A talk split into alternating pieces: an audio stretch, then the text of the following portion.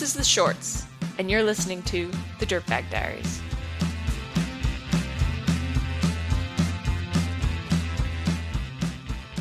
The chairlift. It is the most unnerving task of snowboarding. Hands down. Though it moves in a metronomed rhythm, the chair seems to accelerate at two precise points. First, as you slide out to load, and second, as it deposits you atop the hill. Even when I was confidently riding blue squares, de-chairing by my palms sweat and lips whisper, "Don't fall, don't fall, don't fall, don't fall." The chairlift, though, isn't always so ominous. Snap ski boots into bindings, and I'm rocketing down the hill without another thought. But now, the slippery snow seemed to hinder my attempts to balance on a single plank. Before the idea of bolting back to the car could set my legs into action, I remembered that my role for the evening was mentoring. I asked my partner, Rashawn, if he'd ridden the lift before.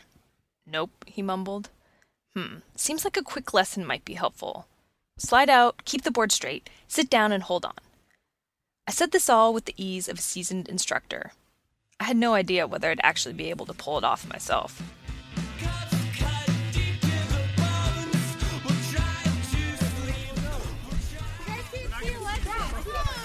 We clambered out to the load sign. Rashawn grasped for my arm to pull him out and keep his balance. The chair came quickly, and soon we were in the air. As we approached the anthill looming at the top of the chair, I asked Rashawn if he felt ready to get off. He shrugged and said, "Yeah," as though I'd asked if he liked the color red. Obviously, he was not fully aware of the imminent potential for crashing. I, on the other hand, knew the sting of butt on hard pack.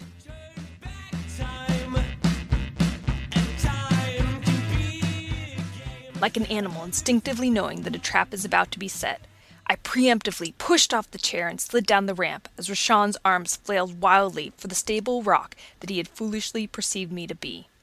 He splayed onto the alien surface of the ice ramp. After extracting him from the landing zone, we watched as a few cheers later, Chris dove, literally dove onto Fitz, and they wiped out. As they struggled to disentangle their limbs, the wave of chairs remained steady due to a spacey lifty. Just as they were standing, the chair would unload, sending another wave of nascent riders down the ramp. Multiple poundings later, Fitz dragged Chris clear. Apparently, experience isn't everything.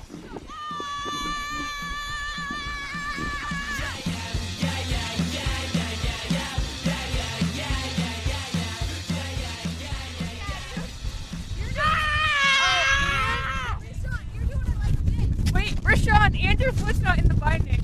Hold on. Two years ago, Fitz was a volunteer chaperone for a group of teens in the Burton Chill program. Every Saturday for six weeks, he'd leave at nine in the morning and return fourteen hours later brimming with energy. His smile was contagious as he told me tales about the kids. Fitz assured me that there was little to worry about. You go, hang out with these kids, help them learn how to ride.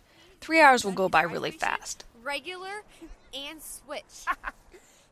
The night air filled with a cacophony of young teens sussing each other out and calling to their friends. I asked one of the kids what they had learned last week. He assured me that they were really good and ready to take it to the mountain. My stomach tightened a little.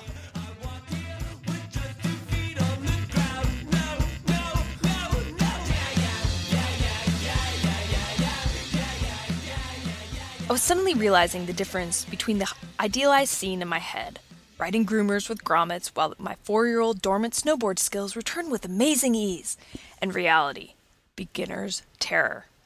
The ski hill, which usually feels like home, now felt extraordinarily foreign.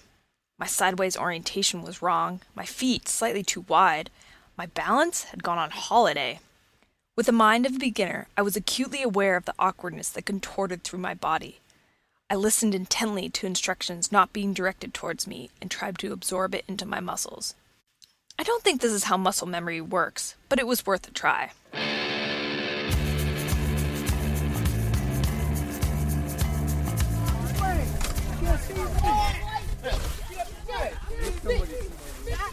Squeals of laughter and catcalling from the kids dissolved the knot of clumsiness that I felt.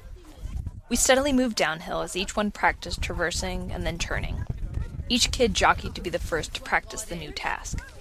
Cries of encouragement and last-second reminders shadowed them as they glided down the hill. Grimaces passed among us as others caught an edge, sharing the "Ooh, that did not look good," mixed with the foreshadowing that we might be next to fall prey to the snow snake. You, you just laugh. Just squash me flat with your thumb and finger. Their bravado resiliently returned as we waited in line for the chairlift. "This time I'm going straight from top to bottom without stopping." Or, "I want to hit that jump," the boys clocked. Yeah, you kind of have this like twist that you throw in there sometimes. Okay. We exchanged high fives for only falling three times down the run, or for starting to link turns. A few more runs and it was nearly time to go. Exhaustion slithered into their bodies and started to replace the fervor of a few hours prior. Though they still pleaded for one more ride, their enthusiasm waned. Next time, next time, I assured them. They unstrapped and reluctantly hauled their boards down to the bus. Why would I not sat on the bus? Nice. Now that the whirlwind of energy had subsided, I realized how quickly the time had melted into toe-side traverses, S-turn attempts, and lots of laughter. My cheeks were sore. I couldn't remember the last time I had goofed off with a group of teens. Though I could feel my back tightening, I had a sense of fulfillment that I hadn't felt in a while. Come on, take a ride with me. Move along, man. Just another moment in time. Just another flow in the rhyme. Sharing forges connections. As beginners, the unfamiliar physical vocabulary of snowboarding, or climbing, or basketball, even being out in the woods, is awkward and hard to pronounce. There's no hiding our newness. Our body language communicates a commonness that leaves an ego naked. In this fragile moment, we're able to lay a foundation. We piece together connections that we might not have fostered under other means. And the most that is required of us is that we are present, that we recognize the moments to teach, moments to inspire, and most of all, the moments to laugh.